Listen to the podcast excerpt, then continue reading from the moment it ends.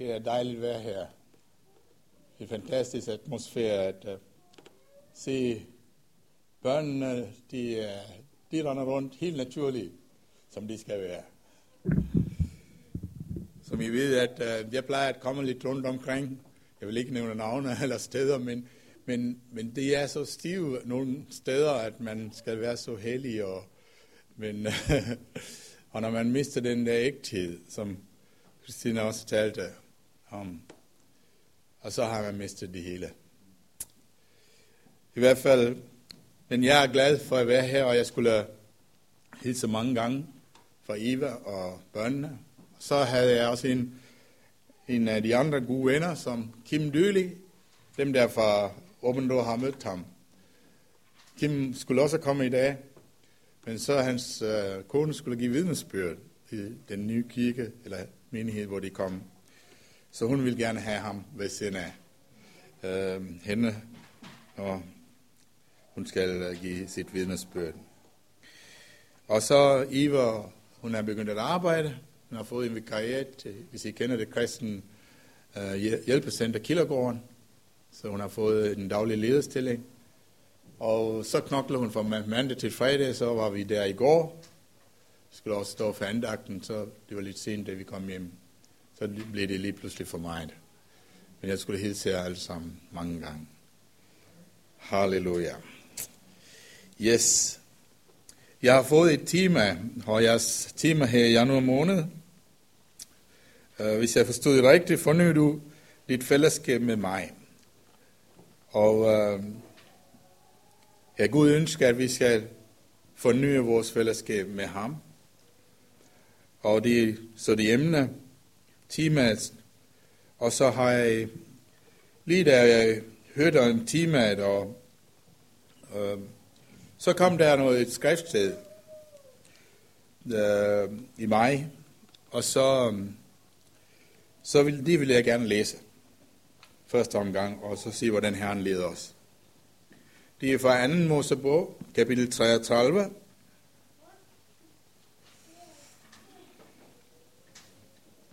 2. Mosebog, kapitel 33, fra vers 1. Jeg tror, jeg vil læse hele kapitlet, så vi kender sammenhængen. Herren talte til Moses og sagde, drag nu op herfra sammen med de folk, du har ført op fra Ægypten, til det land, som jeg lovede Abraham, Isak og Jakob med de ord. Jeg vil give det til dine efterkommere.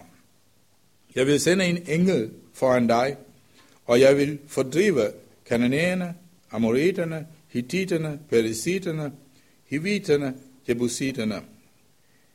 I skal til et land, der flyder med mælk og honning.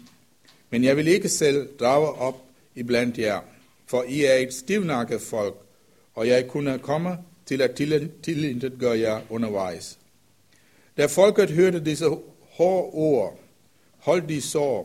Ingen tog sine smykker på, men Herren sagde til Moses, sig til israeliterne, I er et stivnakket folk. Jeg vil øjeblikkeligt tilintet gøre jer, hvis jeg drog op sammen med jer. Fjern jeres smykker, så vil jeg bestemme mig til, hvad jeg vil gøre ved jer. Så skilte israelitterne sig af med deres smykker. Efter opholdet ved Horebs bjerge var de dem ikke. Moses plejede at hente teltet og slå de op uden for lejen i god afstand fra den. Han kaldte det åbenbaringsteltet. Hver gang nogen søgte råd hos Herren, gik han ud til åbenbaringsteltet uden for lejen. Og hver gang Moses gik ud til teltet, stillede hele folket sig i hver sin teltåbning og fulgte Moses med øjnene, til han var kommet ind i teltet. Når Moses kom ind i teltet, steg skysøjlen ned og stod, og stod i indgangen til teltet. Og Herren talte med Moses.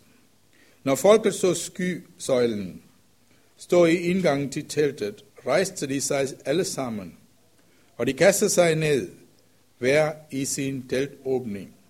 Og Herren talte med Moses ansigt til ansigt, som de ene menneske taler med de andet. Derpå vendte Moses tilbage til lejren. den unge mand, den unge mand Josua, Nuns søn, der var i hans tjeneste, vi ikke fra teltet. Moses sagde til Herren, sig, du siger til mig, at jeg skal føre dette folk op, men du har ikke fortalt mig, hvem du vil sende med mig, og dog har du selv sagt, jeg kender dig ved navn. Du har fundet noget for mine øjne. Hvis du virkelig har fundet noget, hvis jeg virkelig har fundet noget for dine øjne, så kun gør mig din vej, og lad mig kende dig, så jeg kan bevare din velvilje. Husk på, at dette folk er dit folk. Han svarede, jeg vil selv gå med og skaffe dig et sted at bo. Moses svarede, ja, hvis du ikke selv går med, skal du ikke føre os op herfra. Og hvordan kan man overhovedet vide, at jeg og dit folk har fundet noget for dine øjne, medmindre du går med os? Og jeg og dit folk bliver begunstiget frem for alle andre folk på jorden. Herren svarede Moses, også det du her siger, vil jeg gøre, for du har fundet noget for mine øjne, og jeg kender dig ved navn. Der sagde Moses, lad mig dog se din herlighed. Herren svarede, jeg vil lade al min skønhed gå forbi dig, og jeg vil udråbe Herrens navn foran dig. Jeg viser noget mod hvem jeg vil, og forbarmer mig over hvem jeg vil. Men han sagde, du får ikke lov at se mit ansigt, for intet menneske kan se mig og beholde livet. Og Herren sagde, her hos mig er der et sted. Stil dig på klippen. Når min herlighed går for, forbi, stiller jeg dig i klippespalten og dækker med hånden for dig, til jeg er kommet forbi. Derefter tager jeg min hånd væk, så du får mig at se fra ryggen. Mit ansigt må ingen se. Et, en historie fra Moses' liv, og det er også Israels historie. På mange måder er det meget spændende, men meget frygtindgydende. Øhm, denne historie, den, der er mange ting i det her, øh, der har berørt mig. Men i dag har jeg valgt et, en enkelt ting. Det er, hvor Gud siger til Moses, jeg vil tale med dig, ligesom et andet menneske taler med hinanden, ansigt til ansigt. Vi står her, og vi siger hinanden ansigt til ansigt. Og så siger Gud her til Moses, jeg vil tale med dig ansigt til ansigt. Og det, det, det spændende her er, at initiativet, det, det er faktisk Herren talte med Moses, står der, ansigt til ansigt. Hvis Gud ikke havde tilladt Moses til at komme i nærheden, vi har lige læst, hvor han er en fortærende ild. Vi har lige sunget, Holy, holy, holy. Open the eyes of my eyes, Lord. Åbne min, min hjertes øjne her. I want to see you. Vi har ikke planlagt, vi har, jeg har ikke fortalt jer, hvad jeg skulle dele i dag. Det passer fantastisk. Og Jesus han siger i øh, uh, Matthæus kapitel 5, Særligt er de regne af hjertet, for de skal se Gud. For de skal se Gud, siger Jesus. Men i Gamle Testamentet, og der hvor Gud åbenbarede til Moses, vi læser her, ingen skal se Gud og leve. Kan I se forskellen? Og vi har en herlighed, som er, som er bedre end det Moses oplevede men alligevel ikke, klokker vi det mange gange, inklusive mig selv. Jeg ved ikke, om jeg har delt med jer om, Øh, om uh, det, det er en illustration. Jeg tror nok, jeg har delt i åben, uh, åben ro, men jeg kan, jeg kan ikke huske, øhm, jeg har fortalt jer her. Men jeg vil gerne dele den, for den er meget sigende. Øh, da jeg var, en, øh, jeg var rimelig ung kristen, og så øh, der var en, der fortalte den her illustration her. Fordi jeg begyndte at komme forskellige steder og øh, syge noget. Jeg var sygende mig noget mere, fordi jeg, jeg vil gerne have mere. Jeg vil gerne have, blive mæt, når jeg går hjem fra kirken. Så havde jeg noget, har fået et rigtig godt måltid. Og så, um, så var det min farbror, som var en del af mit kristenliv, som bor og tjener herren i Warszawa i dag, i Polen. Han er 82 år, og så tjener herren stadigvæk. Still going strong. har været en tidligere bokser uh, på Sri Lanka. Men øh, øh, han fortalte, at, øh, at en illustration, de er, at, øh, at der var en, øh, en ung mand, som ønskede at komme i kirke om søndagen. Så kom han med af en eller anden årsag, at øh, det, øh, han passede ikke ind i flokken. Så han blev smidt ud. Han var ikke øh, velkommen. Øh, dem, der var inde i kirken, i kirkebygningen, og de følte ikke, at han var passende. Om de var rasen eller hudfarven, eller hvad de nu var, det er ligegyldigt. Og så kom han en anden gang. Og igen om søndagen, fordi han vidste godt, jamen han havde hørt de kristne og Guds folk, de mødtes i den der bygning. Så gik han derind. Men øh, nej, dørvagten sagde, nej, du er ikke velkommen, det er ikke et sted for dig. Så tre gange, da han kom, så tænkte han, nej, nu vil jeg ikke opleve det samme, håber jeg det ikke, men de smider ham ud. Men så tænkte han, okay, gør ikke noget, jeg vil knæle lige foran kirken. Han var udenfor, og så knæler, og så han begyndte at bede til Gud. Så kommer Gud lige pludselig, og så snakke med ham. Så snakker med, han med ham, og så spørger, min søn, hvad laver du her? Så siger han, ærligt, Gud, at de vil ikke have mig derinde. Men kom i tanke om, Gud, hvad laver du her? Så siger Gud, det vil heller ikke have mig derinde. Derfor er jeg her. Nu håber jeg ikke, at jeres menighed er sådan. Jeg føler mig velkommen. Men hvad er det, vi som kristne ønsker i vores liv? Vi har sagt, at vi vil give 100% til Herren. Vi vil gerne komme Jesus med alt, hvad vi har, ejer og alle de ting. Og hvad er det, vi siger? Og hvad er det, vi gør? Og det emne i forhold til, forny du dit fællesskab med mig. Og jeg tror, at Gud, han er, han åbenbarer sig som den, den kærlige Gud. Den kærlige Gud, der findes også i det gamle testamente. Men her, rent demonstrativt gennem sin søn Jesus Kristus, han tog uh, bolig i, i et menneske, og så kom til jorden og viste sig for os. Og det viser, og det er Guds kærlighed, der kommer til os. Guds kærlighedsbrev, det er det skrevne ord, men Guds øh, øh, uh, inkarnerede, eller som uh, ord, der blev kød, det er Jesus Kristus, vor Herre og vi mester. Og her i den her historie, hvis vi går tilbage, der er flere ting, som vi siger, at Moses, han, han har et naturligt forhold. Fordi, hvis vi tager baggrunden, øh, for hvad, det er den, det, der sker i kapitel 33, og lige fra starten af øh, 2. Mosebog kapitel, ja, fra, fra starten af, så siger vi i kapitel 20, der omkring kapitel 20, de 10 bud, der blev givet.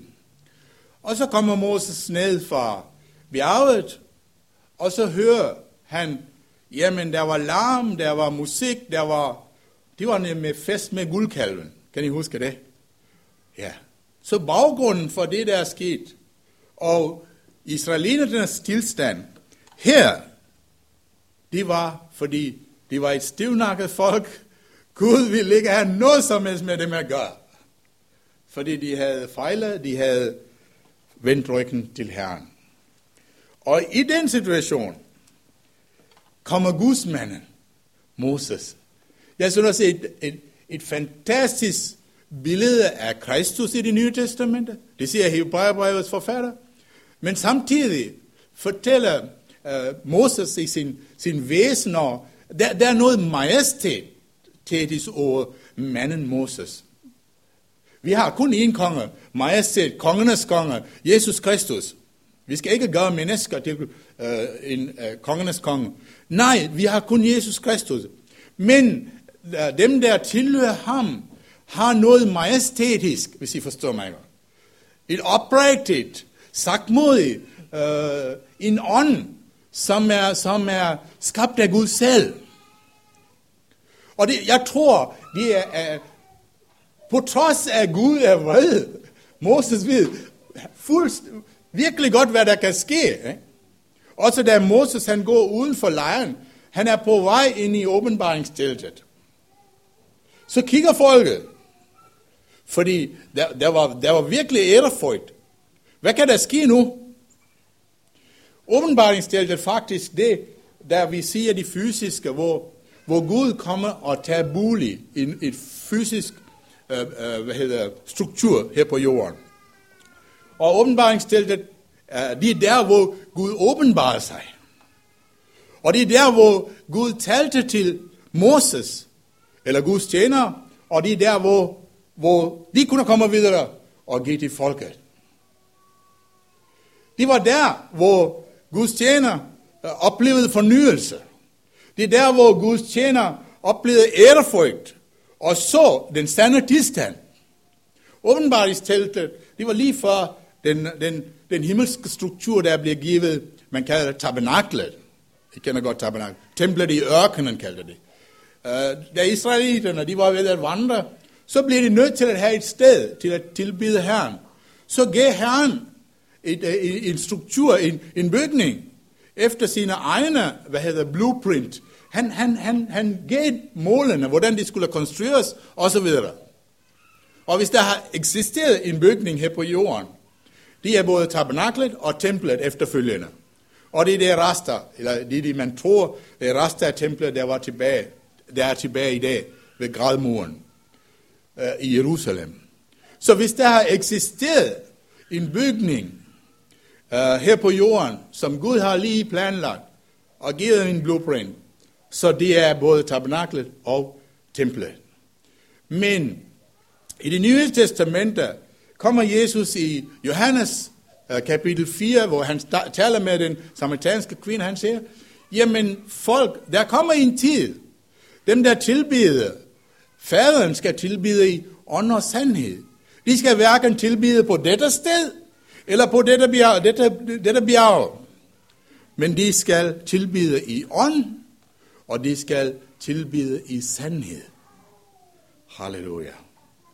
Og så kommer vi til at læse det nye testamente, og så siger Paulus, at, at uh, det, tanken omkring templet udvikler sig til at blive, at dit og mit læme bliver Helligåndens tempel. Er det ikke fantastisk? Så nu har vi ikke brug for et telt, som, som Moses, fordi Moses havde de alle de ting, han, fysiske ting, han skulle samle op, og så sætte telt op, når vi er på camping eller et eller andet sted, ikke? Så har man en kamplet, eller det øh, vogn, man har taget med, og så stiller man op. Men her, i dit liv og i mit liv, Helligånden havde valgt, Gud havde valgt at tage bolig i mennesket. Først tog Gud bolig i mennesket, Jesus Kristus. Ja. Og i nogle gamle engelske, uh, engelske oversættelser siger, i begyndelsen var ordet, ordet var hos Gud, og ordet var Gud.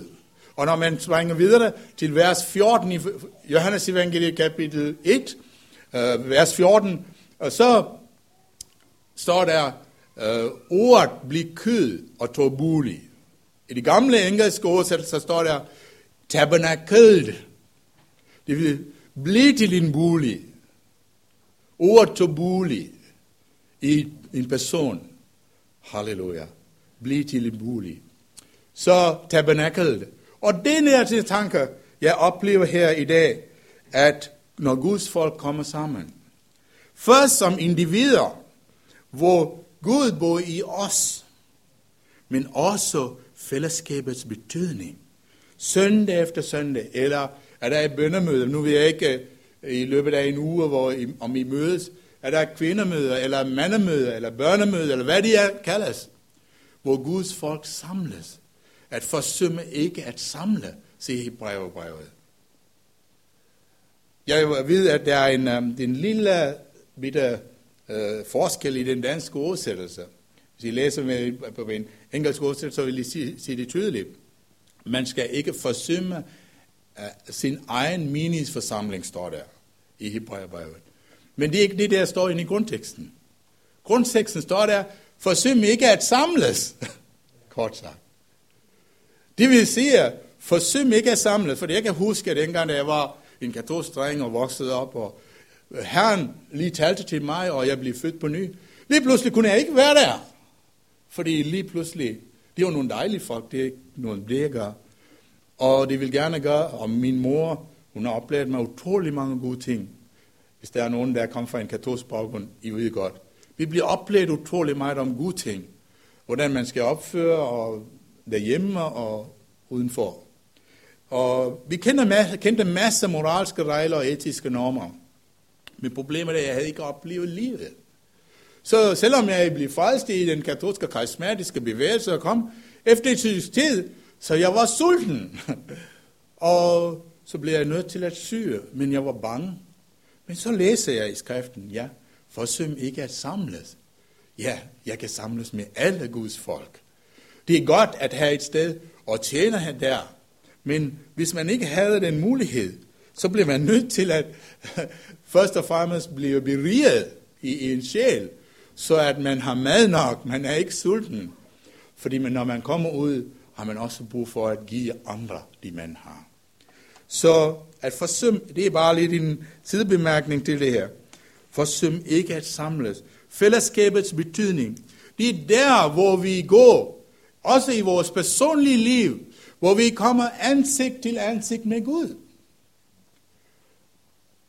Og her står der, at han gik uden for lejren. Heldigvis behøver vi ikke at gå ind i den situation, fordi Jesus, han gik uden for lejren. Står der i det nye testament. Det kommer vi til at læse lidt senere. Men han gik uden for lejren. Og så står der her i vers 11, i slutningen af vers 11, derpå vendte Moses tilbage til lejren. Den unge mand Josua, Nuns søn, der var i hans tjeneste, vi ikke fra teltet. Og det her, det fortæller også lidt om Moses. Det var ikke lidt en one-man-show. Men der var nogen, Gud havde sat. Der var en funktion. Og det fortæller mig, at Josua, han var lige der, hvor han skulle være. Samtidig, han skulle, han skulle være en styr, styrke for Moses. I det øjeblik, Moses gik uden for lejen, så var der også nogen, på trods af Israels folk, de var et stivnakket folk. Hvor tit, vi, vi er klokket, hvor tit. Men der har altid været nogen til at hjælpe os, på trods af, hvor fejler mange. Er det ikke rigtigt? Gang på gang, gang på gang. Og Jesus giver os et billede i det nye testamente, hvor han forlader de 99 af øh, de for, som har det godt. Men er der en der udenfor? Er det udenfor? Hvem er jeg? Har I kendt nogle troende, som har været i menigheden? Tænker I på dem? Nu kender jeg ikke heldigvis. Ja, det er bare en udfordring for os alle sammen. Bider vi for dem? Besøger vi dem og prøver at finde ud af, hvad der er sket? Hvad vil Jesus have gjort? Der var en mand, ung mand, som hed Josua. Det fortæller også lidt om lederskab. Lederskab er ikke noget, der bare kommer op. Nej, gennem tiden var der en mand trænet til det. Jeg kan huske, det første gang, jeg kom her, så var der et ord, et kundskabord, og spurgte om nogen, der er villig til at tjene i ordets tjeneste. Kan I huske det? Nej. Og så Herren ønskede at opmuntre jer. Nu vil jeg gerne gentage det, fordi jeg bliver mindet om det igen. Men jeg forbereder til det her. Dem af jer særligt er kaldet til ordets tjeneste. Herren minder jeg om at være ansvarlig. At stå ved gavet, Stå der, hvor Herren har kaldet jer til. Uanset hvor gammel du er. Det er ligegyldigt. Det sted, hvor du er kaldet til. Om du er mand eller kvinde. Om du er indvandrer eller flygtning eller pærdansk, som man siger. Det er ligegyldigt. Og det er fantastisk i en menighed som her, hvor det er simpelthen så blandet. Folk. Da Moses gik op til Gud, han stod ansigt til ansigt. Han gik ikke med bøjet hoved. Vi læser i, um, i um, første Mosebog den historie. Vi kender godt historien angående Kain, der blev vred, vred på sin bror og jalousi og misundelse. Så står der i kapitel 4, vers 5. Herren tog imod Abels offergave, men Kains offergave tog han ikke imod. Så blev Kain meget vred og gik med sænket hovedet står der. Jeg møder mange kristne af en eller anden grund. Jeg kan godt forstå, men de kan ikke løfte hovedet op. Det der, jeg snakkede om, den der majestætiske del, vi er kongebørn, kære venner. Den er forsvundet af en eller anden årsag. Her nævnes det, Kain, han var vred. Han var misundelig. Han kunne ikke acceptere, at Gud havde velsignet Abel, sin bror. Han kunne ikke acceptere det. Og så siger Gud, og der sætter ham og siger, jamen hvis du havde været der, ville jeg også ikke have velsignet dig. Der skete noget ret positivt. Øh, for nylig var jeg til et møde, og så giver Herren to kundskabsord. Den ene var, at øh, simpelthen, at øh, den forsamling, hvor jeg kom i, der var jalousi og misundelse. Og så, øhm, så tænkte jeg, herre Gud, hvordan kan jeg få det sagt nu? Kender jeg den situation? og så var der en ung mand, og der det andet var et kundskab over en ung mand på cirka 14 år, hvor Herren kaldte ham konkret. Jeg kendte ham, jeg har mødt ham før, men jeg kendte ham ikke. Så viser sig lige præcis det, for at løfte ham op. Og så jeg føler og tror, at Gud vil give ham en tjeneste i fremtiden. Så det er vores opgave, når vi kommer forskellige steder. Og så det, andet. Så gik jeg og ventede, ventede, ventede. Hvornår skal han ud få det sagt? Så kom anledningen. Og så viser det sig, at vedkommende selv kom, tog en indledning. Det er den person, det drejer sig om. Der kunne også være der andre øh, tog de op. Jeg ville ikke aldrig have sagt åbent for en anden. Jeg ville have bare sagt det generelt, men, øh, men, men tog det op. Og så snakkede vedkommende om, at vi skal, vi skal ikke misunde andre, øh, når de har de, Gud har en tjeneste for det. Vi kan ikke være anderledes. Det var fantastisk, fantastisk forløsning. Og det gjorde faktisk, at øh, de endte med, vi bad sammen med hende. Og øh, nu har vedkommende stadigvæk ikke bekendt, de var, de var øh, øh, den person. Men så sker det, at da vi bad på grund af noget sygdom, og der kom en bekendelse i, i bønnen, og øh, den der pakke, der var lukket, blev åbnet op. Noget rådenskab. Så fik jeg at vide, at hun havde oplevet helbredelse. Efter mange år. Det var noget med depressioner. Det er noget med, ja, nedsænket hoved. Jeg ved ikke, om I så programmet i går i øh, Deadline. De snakker om næsten 500.000 mennesker, som er afhængige af piller. Og jeg vil ikke beskylde nogen for det ene eller den anden. Jeg forstår godt, hvordan man kan havne i sådan nogle situationer. Fordi jeg har arbejdet med dem. Utrolig meget. Men jeg tænker bare på det åndelige tilstand. Hvad er årsagen til? Her står i skriften her. Ja. Vrede, bitterhed, utilgivelse. Det er ret sjovt, at uh, Christine hun nævnte om en tjeneste i, i fængsel. Der var en ung kristen, så vi var unge, som kom. Vi tog noget musik med, øh, dem der kunne spille, og så lavede vi noget teater og fik lov til at komme ind i fængsler, så tjene Herren. Det var en utrolig spændende tid. Vi var omkring 25-30 unge mennesker, der ønskede hver uge, hver lørdag, det kom. Og så er på Sri Lanka er der faktisk en øh, fem brødre, som hedder Chandi-brødre, hvis I kom til Sri Lanka vil høre. Alle fem er Guds tjenere, har været i hvert fald, jeg ved ikke, om de lever i det endnu, alle sammen. Men der var en, som havde været en fængselsbetjent, tidligere fængselsbetjent. Så han var med til at åbne døren for os. Så bliver jeg mindet om den her historie, der Christina nævnte.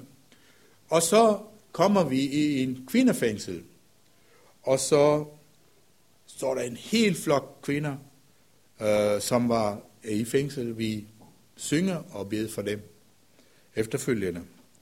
Midt i den flok, så er der en stor dame, som jeg havde kendt tidligere mange år siden, da jeg var en lille dreng. Og så den her kvinde, hun stjal en hel del af min mors saria, kender I det?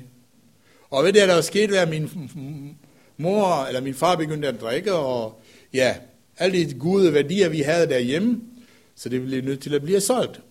Så min mor, alle de luksus ting, hun havde, ekstra sardier med guldkanter og hvad ved jeg, øh, ville gerne sælge, så vi kunne, de kunne forsørge os.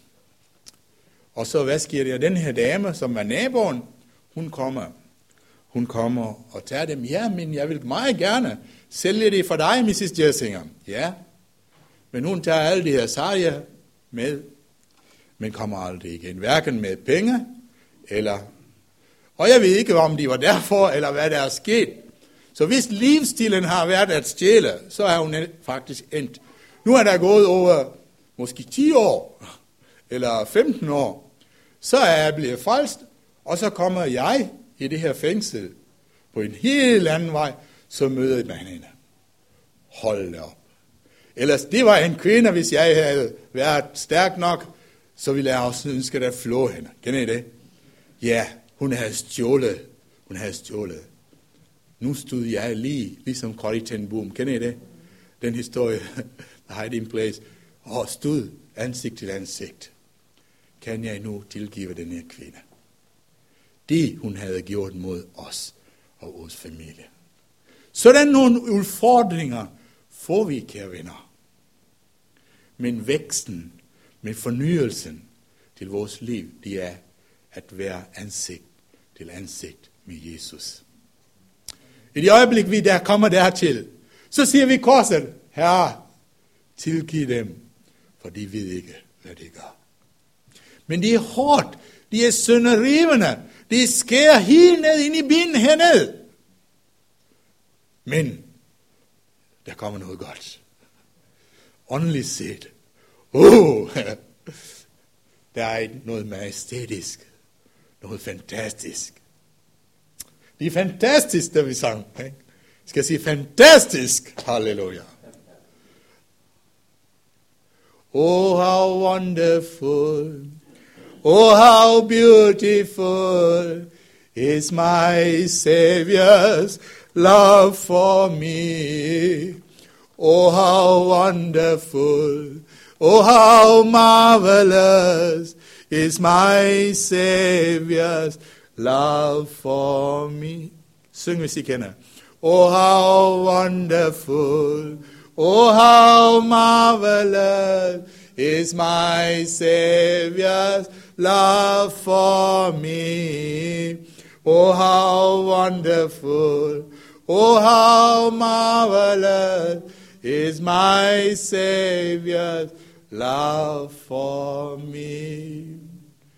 Gud, i sin kærlighed, når man kommer dertil, på trods af, vi har været udenfor, så er han kommet og hentet os. Her kommer vi, jeg har fin jakkesæt og det hele, men du ved ikke, hvad det er, jeg har herinde. Nej. Og jeg ved ikke, hvad du har derinde. Vi kan komme og være fin. Ja, selvom der er ikke nogen, der stopper dig eller mig ved døren, ligesom den unge mand. Men vi er kommet ind. Vi er heldige et eller andet sted. Men der er ikke nogen, der ved det. Men Herren ved det. Man kan vende i dag. Hvis Gud kan tilgive et menneske som mig, og løfte mit åsyn, eller hvad hedder, mit ansigt op, og snakke med Jesus og smile til ham hver morgen, når jeg vågner op, på grund af hvad han gjorde, det kan du også opleve i dag. Jeg kender dig ikke, men Gud er en nådig Gud. Uanset hvor du er, der er intet menneske, som kan stå op og så sige, jeg har været fuldkommen. Det er intet. Ansigt til ansigt. Står du. Om du løfter dit hoved op, eller om du sænker dit nu. Fordi han, hans øjne er stadigvæk på dig. Det forsvinder ikke. Bare fordi vi vil vælge at vende om og kigge den anden vej. Men hans øjne lige stadigvæk der. Og det er Guds kærlighed, der kommer. Og som jeg nævnte, som Josuas tilfælde, hvor har Gud lagt dig i tjeneste? Hvad, hvad har han kaldet dig? Hvor er du henne i dag? Står du ved gabet? Ordet fællesskab, der kiggede lige lidt. Det betyder, det, øh, det græske ord, det er koinonia. Have fællesskab. Have fælles eje. Have noget til fælles. Communion hedder det også på dansk, ikke? Communion. Communion bruger vi også i forhold til nadveren.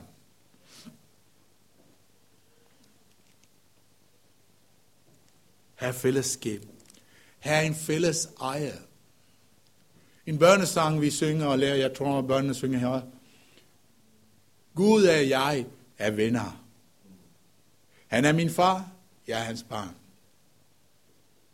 Jeg er i hans hænder. Jeg er tryg hver dag. Fællesskab. Og så skriver Paulus i 1. Korinther kapitel 10, 16, velsignelsens bær, som vi velsignede, er det ikke fællesskab med Kristi blod. Både som vi bryder, er det ikke fællesskab med Kristi læme. I Filimon, vers 6, jeg beder om, at din delagtighed i troen må føre dig til indsigt i alt det gode, vi har fået i Kristus. Det vil sige en delagtighed. Gud og dig er deltagende. Halleluja. Jeg og Herren, vi er sammen. Bundet sammen. I Lukas kapitel 15, den fortabte søn kom tilbage. En af de ting, den fortabte søn får, er ringen. Ringen er den der sejl, for sejlene øh, mærker, du er en ambassadør. For, hvorfor er du blevet sendt ud som ambassadør? Fordi du og Herren er også gift, kan man sige. En ring bruger vi som et symbol på et ægteskab. Og Jesus bruger det symbol i Efeserne kapitel 5 som en, en mand og en kones forhold. Og Jesus og menighedens forhold. Brudgommen og bruden. Et forhold. Delagtigt. Det, jeg har med min hustru, det er kun os to, der kender det. My beloved is mine, and I am his. His banner over me is love. Min elskede er min, og jeg er hans. Hans banner over mig er kærlighed. Ham og jeg, et intimt forhold, et forhold, ingen andre ved. Det kan godt være, at den enkelte har det samme med, en anden, øh, med Herren. Men det er, det er et helt andet forhold. Det er et unikt forhold. Hvis person A har et forhold, Og person med Herren, det er en ting. Og person B har et forhold, og så videre. Gud kan rumme millioner af mennesker. Og det her. Men det vigtigste her er, at de forhold, jeg har med ham, det er unikt. De forhold, du har med ham, det er så unikt. Vi ved ikke noget som helst om det. Og det er derfor har du noget til at komme og give os i forsamlingen. Kan du give til dine naboer? Er der nogen, der virkelig trænger til noget? Lige pludselig, selv samme nabo, som siger, jeg vil ikke høre noget om Jesus.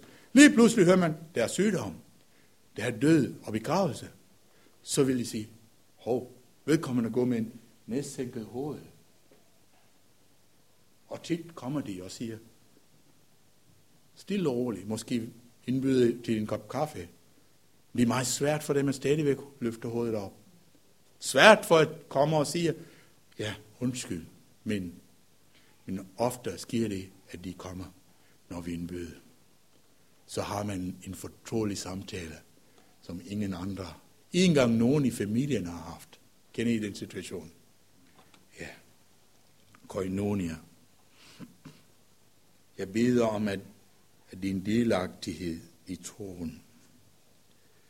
Og så står der i forhold til koinonia et, et andet mening. Det er de der resultater af dette fællesskab. Det fællesskab, jeg har, det er ikke bare et fællesskab, men der kommer noget ud af det fællesskab. Det resulterer i noget. Det er noget helligt. Det er noget godt, fordi alle gudegaver kommer derfra, ovenfra. Så er alle det her ting. Så hvis der kommer noget dårligt ud af det, så kan vi stille spørgsmål til, hvad er det for noget fællesskab har vi? Ikke? Og så er det det andet ord i 2. Korinther kapitel 6, vers 14, med okay. Der bruger Paulus det her, træk ikke på samme hammel som de vantro, for hvad har retfærdighed med lovløshed at gøre?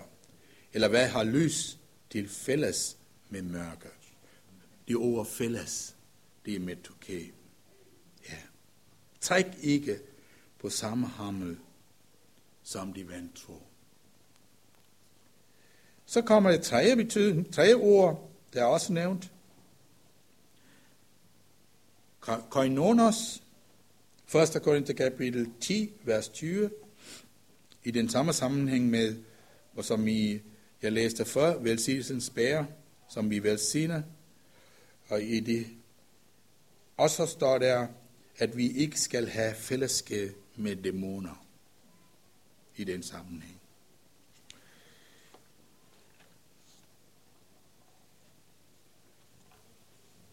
Når det kommer dertil, hvordan er vores fællesskab med hinanden? Jeg har nævnt om Kim, en god ven. Et, et princip, jeg har haft i mit liv, det er, at jeg vil aldrig lade nogle mennesker komme mellem Gud og mig. Det er fordi, jeg, jeg lærte noget bittert i den katolske kirke. Fordi der er der altid præsten, der står mellem Gud og mennesker.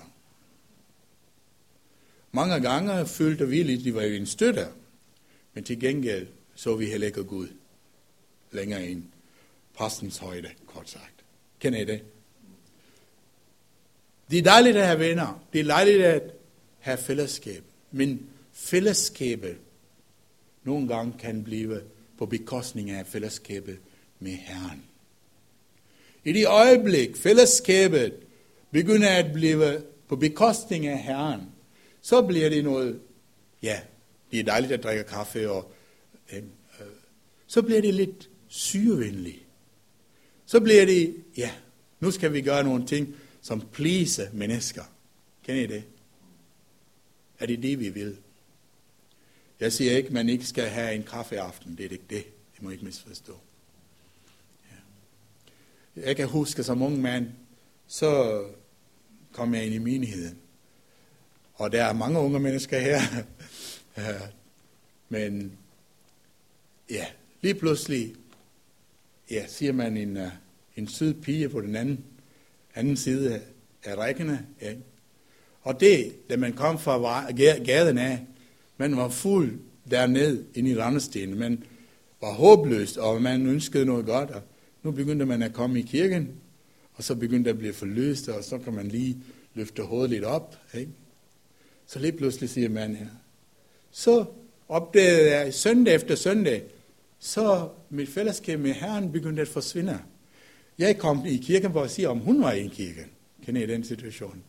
Har I også oplevet det? I behøver ikke at fortælle mig. Kender I den? Det kan blive til. Det kan være penge. Det kan være noget andet. Vi bliver betaget af. Så bliver vores fællesskab med ham sat til side. Hvor er vi hen i dag?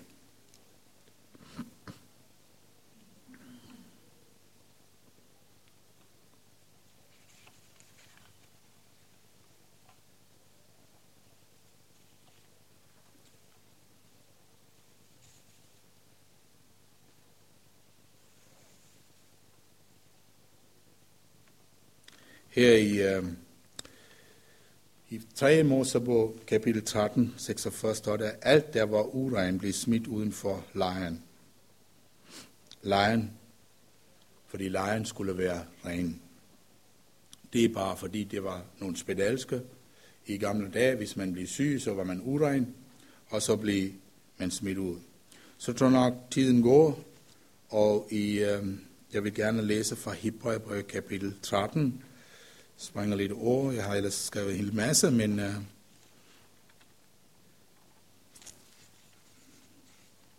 Hebræerbrevet, kapitel 13.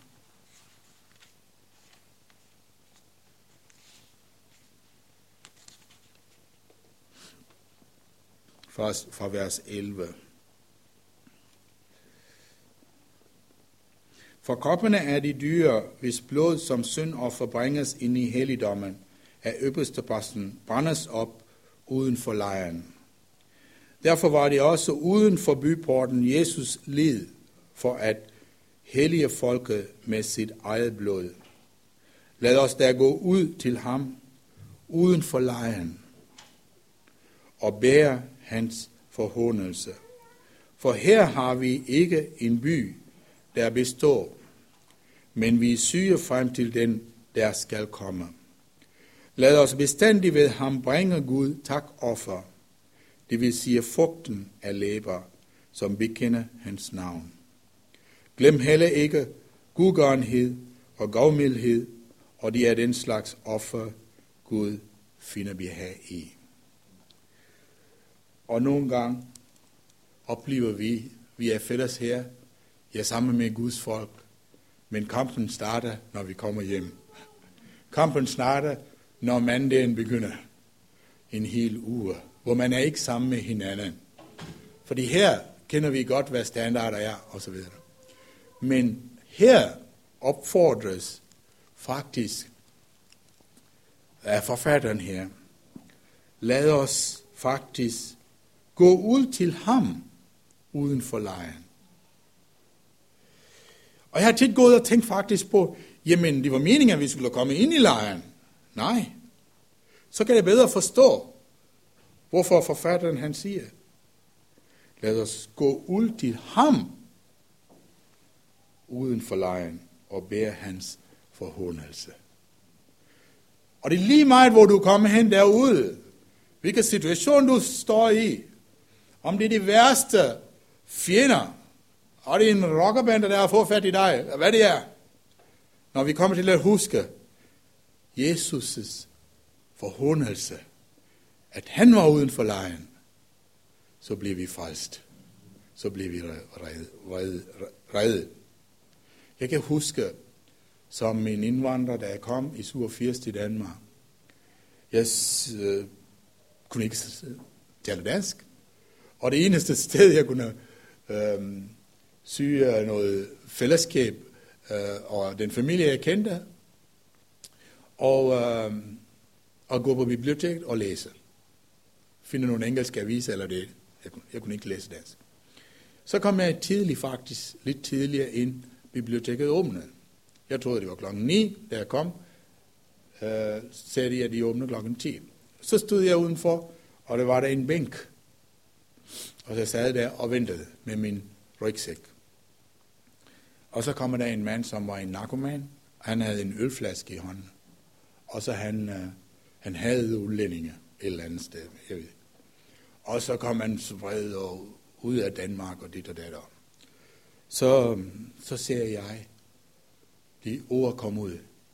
Jeg elsker dig. Jeg tror, at på det tidspunkt talte med noget gebrokken dansk. Jeg elsker dig, og Jesus elsker dig.